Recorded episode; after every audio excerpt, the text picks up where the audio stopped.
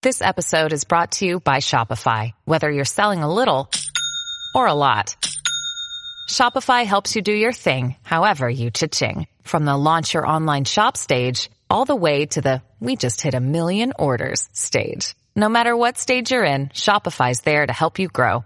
Sign up for a $1 per month trial period at shopify.com slash special offer, all lowercase.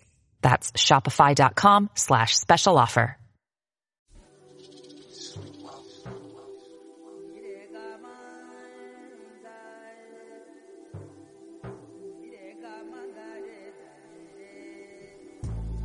Audiobooks.com, in association with pjballantyne.net and writersexchange.com, presents Weaver's Web, written and read by Philippa Ballantine.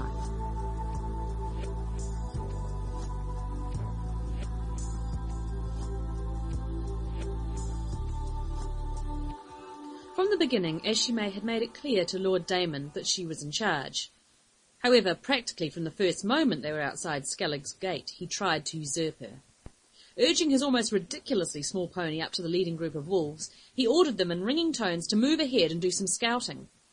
The men looked at him, and with slow smiles explained that Ashi'mei was the only one they would be taking any orders from, and if the Lord Damon wouldn't bother them at the moment, that would be very nice, thank you. When Ashi'mei called the same men to her and quietly instructed them to disperse and scout, they obeyed without question. Dropping from their ponies, they ran off in long, loping strides. Damon glowered at her and fell back among the ranks of wolves. But watch that one. Connor rode knee to knee with her, while his eyes scanned the horizon. He's a wee bit clever for his own good, and he holds a grudge from what I've heard. Ashi'mei bit back a sharp retort. I'll bear that in mind, Connor. Jerris, I need you for a moment. It tightened its grip on the reins, but spared her a look. What is it, Ashi'mei?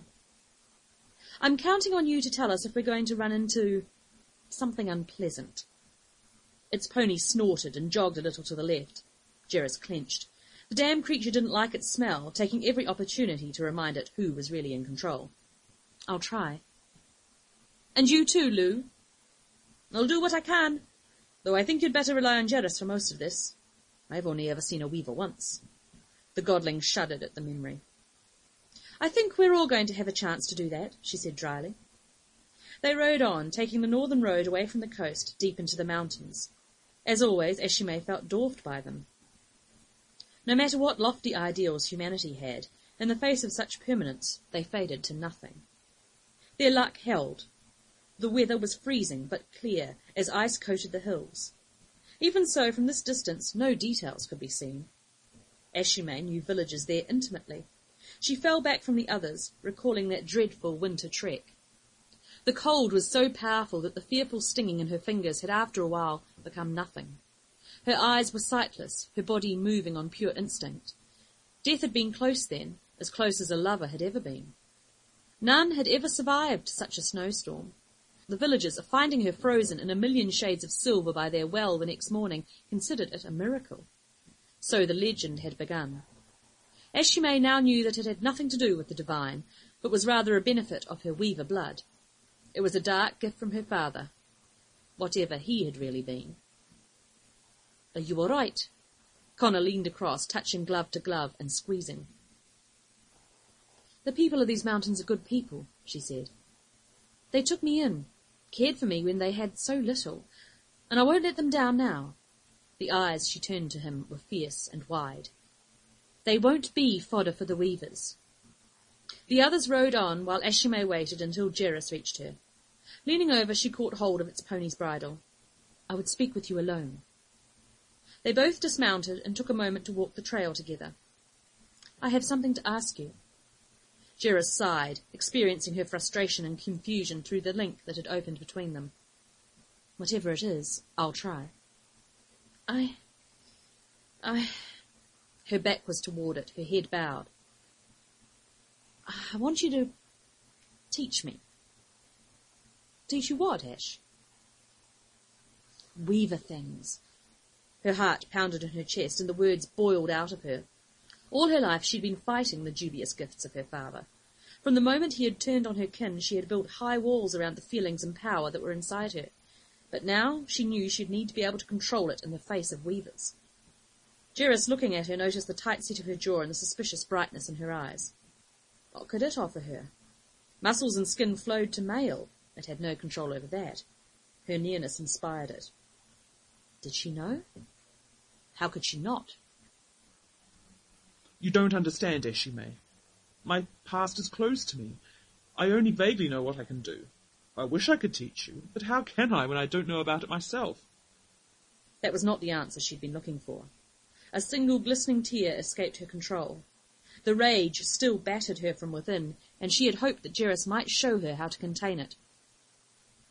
Ashi'mei was a reed, buffeted by winds from every direction, just as he was. They stood face to face for a time, wordlessly sharing their pain. How can we win? she finally whispered, a little frown settling on her brow. Why am I even bothering? Jerris took her hands then, trying to send her some of his strength. Some battles must be fought, Ash, even those we know we can't win. She bit her lip and clenched his fingers, sensing the blood they shared, pounding to the same rhythm. Dear sweet Jerris, she said, looking into his soft amber eyes that always looked vaguely hurt. Why are you here, among people that can only tolerate you at best? Why did you risk your life on Dun Laoghaire for strangers? She genuinely wanted to know. But whatever Jerris might have said, he didn't. After all, he thought, blood knows. But she needn't. Are you coming? Damon bellowed angrily from the ridge ahead. We must make camp before dark. Yes, Ashi'mei said, slipping her hands quickly from Jerris. We'd better move on. The weather held until dusk. The wolves were used to hard travel, but Lou, unused to the deprivation of the trail, suffered the most. He made no complaint as he was helped down from his pony, but his face was pale. Ashi'mei led him over to the fire and settled him there, covered in her own furs. They were on the very edge of the tree line, and tomorrow it would be the day that the godling would need his strength the most. The pass was steep and icy. Did he have the strength to make it? Connor was just asking Jerris the very question, in hushed tones. The old man looked shaky. Ashi'mei came up to them, catching his comment and drawing them further from the firelight. We need him, she chided. Why do you think the weather is holding back? I knew he was powerful, Connor said, appraising the older man with a new light. But the weather? We certainly can't afford to be slowed down by a storm, Jerris agreed. We'll keep an eye on him. They rejoined the group, huddled around the fire, and began to share out the rabbit stew. Swords were snatched up when they heard someone approach, but it was merely one of the scouts. His face was grim as he sat down with them. Ashi'mei sighed. What's the news, Hogren? Bad, he muttered as he stripped his boots off and set them to dry by the fire. In the mountains, feet were something to be cosseted. I found a rock fall ahead. The pass is blocked. We won't be able to get the ponies over it. A grim, shocked silence followed. The Lystra Pass had never been blocked. Not ever. We have to go on, Ashi'mei said, holding her hands out to the flames. We'll leave some men behind with the ponies until we can get back.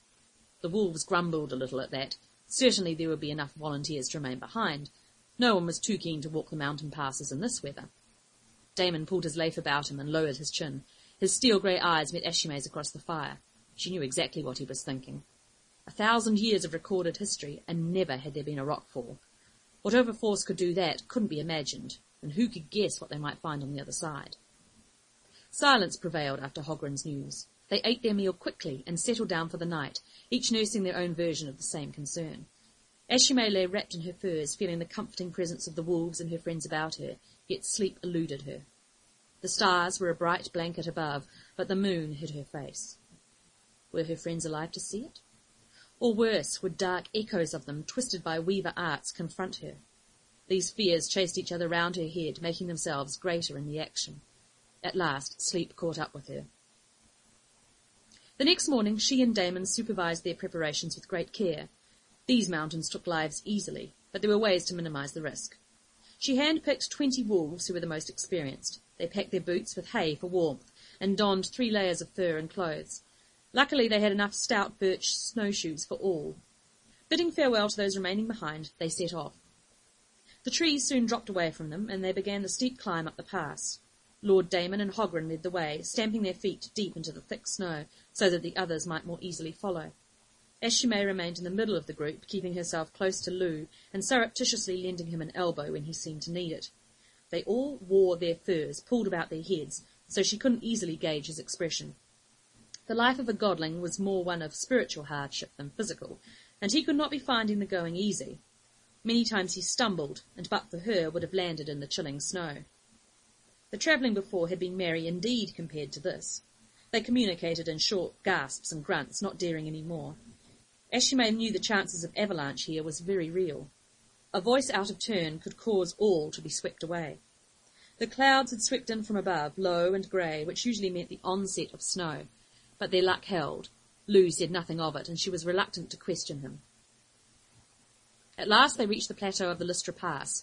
Here two jagged mountains met, running shoulder to shoulder, but like country folk the entire world over, didn't seem to like to invade each other's space. The sheer walls of the pass were one of the unchanging marks of the earth. In spring they were carpeted with lush greenery, but now all was swept clean, only a sullen grey expanse of rock and snow. Immediately they saw what Hogren had meant. A heavy fall of stone blocked the pass, at least ten men high and slippery with ice and snow. Even a mountain pony would not dare such an extensive hazard. Its feet would not be guaranteed any safe purchase. The travellers stood panting for a moment, taking the measure of the task before them. Damon, with his usual grimness, remarked, That's evil work if ever I saw it. In all their history, no one had ever thought of destroying the pass. It was the only safe route out of the mountains that sheltered more than just the Lystra clan. The snow's not so heavy on the rocks, Connor said, wiping ice from his eyebrows, his breath a long stream of white from his lips. It can't have happened long ago, Ashi'mei said. They soldiered on, helping each other up over the uneven surface, feet slipping on the ice, Occasionally a leg would falter and come down between two boulders, a short oath would follow, and all would try to be more careful. Ashi'mei watched Connor and Jerris support Lou up the gradient. At times they were almost carrying him. Casting a suspicious, worried look upwards, she followed. Deep and uneven the fall might be, but it did not take them long to surmount it. How far to the next village? Lou asked between laboured gasps he could ill conceal. Not long, maybe nightfall, Damon replied. The godling said nothing, but his posture seemed to slump. The clouds rolled a little nearer. Jerris in his male form swapped a concerned look with Ashi'mei, but nothing could be done. They laboured on through the rest of the pass, heads down, each locked in their own struggle. The air was thin here, and the temptation was great to suck in as much as possible. Ashi'mei knew the danger in that, and warned them not to succumb to one of the greatest mistakes travellers made in the mountains. Controlled breathing was essential. Yet each footstep was a battle against the drag of snow, Muscles complained and eyes burned. Thankfully the cloud had obscured most of the brightness. It was a constant, repetitive motion. Pull foot loose. Step up high. Drag. Pull foot loose. Ashi'mei remembered all too well the rhythm of it, but here it was not natural. The pass was usually relatively free of snow. Could it be that some sort of weaver unpleasantness was behind it? The day passed in a haze of repetitious movement and the occasional pauses. All of them were exhausted as dusk drew near, but Damon lured them on with promises of hot meals waiting for them at the next village. All of them, even Ashi'mei, began to doubt that such a place actually existed, until they crested the edge of the pass and looked down into the valley. The sweeping vista that greeted them was crisp and blue pale. They could make out a cosy cluster of houses with bright lights gleaming against the stillness. Their mood lifted a little. Feet were suddenly lighter. The first Ashi'mei knew of the danger was Jerris's cry of alarm. He and Connor had drifted to the back, one on each side of the worn-out Lou. Spinning around, she saw them struggling with the old godling. She rushed over to them as best she could, her furs dragging about her ankles. She felt like an overstuffed chair, struggling to get there. The godling was bucking and heaving between them, and a whining noise issued from his throat. While they cradled him, she hastily pulled aside the coverings about his face. What she saw boded ill. His eyes were twisting in his head, sometimes seeming to disappear into nothing, while his teeth were jammed tight his lips working furiously over them. A thin stream of saliva was running down his face and freezing there. His whole body was rigid, and his limbs felt like boards. She cast a look over his shoulder and round about, trying to see what could be causing this, but there was nothing. Jerris? she asked in her calmest voice. Could this be Weavers? Her friend shook his head. Not that I can sense, but then he shrugged helplessly as Lou bucked and shook. Look, will someone do something? Connor's expression was desperate as he tried fruitlessly to secure the godling's limbs. Then, just as it began to look as if Lou might snap his own arms, he sagged limply between them. Jerris lifted his eyelids and pressed his ear to his chest. He's alive, was the verdict. But we must get him into the warmth. Swiftly the wolves lifted the old man up. Ashi'mei cushioned his head, letting it loll against her shoulder. Despite the bulk of his furs, Lou was frighteningly light. They made a double quick time towards the village, even though their legs protested. When the group drew closer, she was the first to notice something strange, before even Damon. Ten high-wheeled wagons, painted in Lystra clan colours, were drawn up outside the large hall. These wagons were only used for the transport of the clan to the moot. Ashi'mei worked frantically to process this. If the wagons were here, then her friends must have made it through. But what on mother's earth could stop them from getting to the moot when they were so very close? Even with the rock slide, it was not impossible to walk to Skellig from here. The wolves banged on the door of the hall while she, Jerris, and Connor propped Lou's frail form up. Ashi'mei felt her skin prickle nervously, knowing something was watching them. The door was thrown open by a familiar shape. Merrick! She grasped him to her, expecting a welcoming embrace. Otimash, get in! He urged her company between the doors and then shut them firmly behind them. At least it's warm, Ashi'mei thought to herself, but certainly there was little else that was inviting about the place. It had once been a village hall that other villagers might well have envied, but now it was a refuge. It brought to mind immediately the caves of Dunleary. It had a similar air of hopelessness about it. Heads were raised about the room, more a habit than because of any real interest. The golden green lace of the Lystra was reduced to mere blankets around her. Ashi'mei sighed. I hoped you wouldn't come. Merrick took her by the arm, leading her to the fire. But suspected you might. Of course I would. I'd never... Sweet mother! She released Lou and strode to the circle of people. Guston and Crinnis rose to meet her. She took in immediately their hounded looks and wounds. Guston's hand was strapped to his body, and Crinnis peered at her with one eye, the other being concealed beneath the massive bandages. What made her heart lurch was Roseau. In the light of the fire, his blond hair tangled about him, he lay stretched out, covered in blankets. His chest was scarcely moving, and a thin line of sweat beaded on his forehead. He was so pale. Crouching down, she took his hot hand in hers, but there was no response. For a long moment she looked at him, focusing on each ragged breath he took. What's the matter with Lou? Guston was helping Jerris and Connor settle the godling down next to Roseau. He just collapsed, the young Sitken explained, shaking the snow off his back. What about Roseau? Same, Crinnis said. It must be the place. Ashi'mei rose, wearily pulling off her hood and examining the room about her. Perhaps seventy people crowded into the hall, meant to hold about half of that, most of them women and children. Their expressions were deeply familiar, and ones that she was heartily sick of seeing. Despair compounded by despair. I can guess it, but I'd rather you told me the whole story, she said, slumping down between Roseau and Lou, a hand strained to each. We made it through coming in, Guston began. Thanks to Solistra, Merrick chipped in, and gestured to the gold-pale mother, handing out steaming bowls of soup. She spared him a swift look. Crinnis adjusted his bandages. As we gathered the clans like you asked, but the real trouble began when we started to bring them down. The snow set in. Guston sipped idly at his cup of soup. That was first. We couldn't see, the horses started, and then we heard screams. We were attacked. Merrick interrupted with his usual bluntness. Weavers. Roseau collapsed just after. And with the pass blocked, we had no way of getting all these people out. Solistra was now wiping Lou's brow, her facade shattered by worry. We couldn't leave them. No, of course not. Ashi'mei sighed and looked at her friends. Practically everything she loved on Mother's Earth was in this room, and she felt very responsible for them. Is this all of the Lystra? Damon was picking his way carefully among his clan. Often his head bowed to speak or his hand reached out to comfort. Solistra nodded, eyes turned away. The Lystra warriors went out after something that was killing their sheep, Crinnis explained. They gathered from all the villages hereabouts. None returned. Sweet mother, guide me, Ashi'mei whispered under her breath. The weavers had managed to accomplish in a few short weeks what generations of living in these mountains hadn't. Rage was at her side now, making her skin prickle in the atmosphere of this place, making her nervous. While the others talked amongst themselves, she drew Jerris aside as circumspectly as she could. They're here, she said, her tone accusatory. I asked you to warn me. I would if I could, it replied mildly, but I sense no weavers about. And have you ever been wrong? It shrugged. I wouldn't know, would I? In the mother's name, Jerris, now is not the time to come over all technical on me, she snapped, hardly in the mood for verbal game playing. I'm not suggesting you're holding anything back, but I'd like to be able to hear what you know. Jerris fixed her with a steady, serene, amber brown look. There is nothing I can sense. Outside, the wind suddenly picked up, thrusting itself against the battered shutters, making the building shudder. Obviously, the hold Lou had kept on the weather was gone. The ominous drop in temperature signalled snowfall. All of these things boded ill.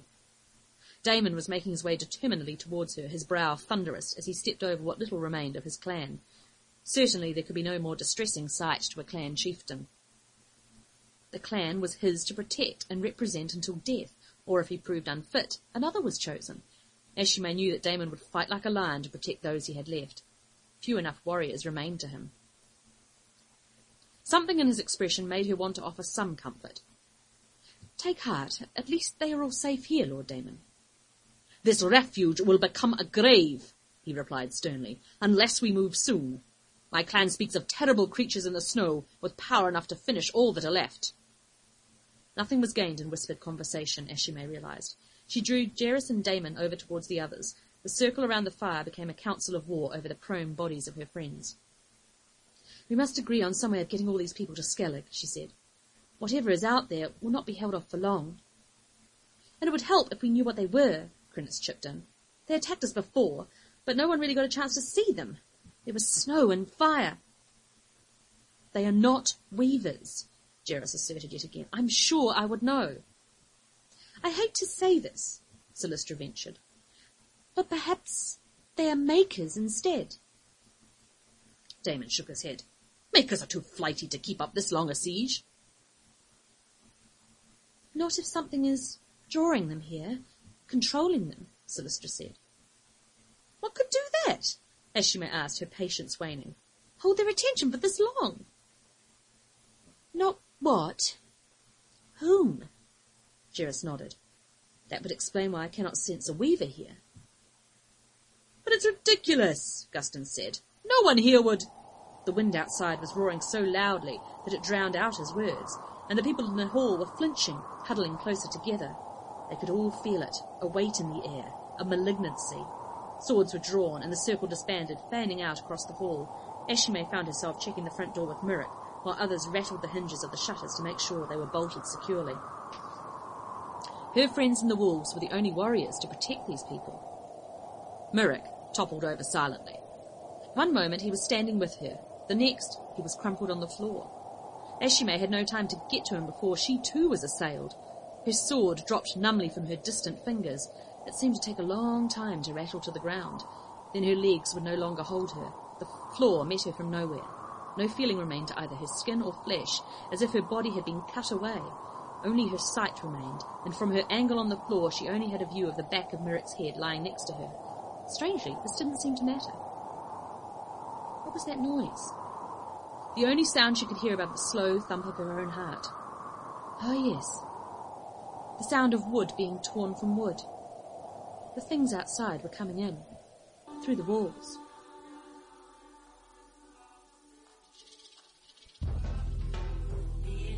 I hope you've enjoyed this chapter of Weaver's Web. If you want to get your hands on an e or print edition of this novel, you can do so through my website, which is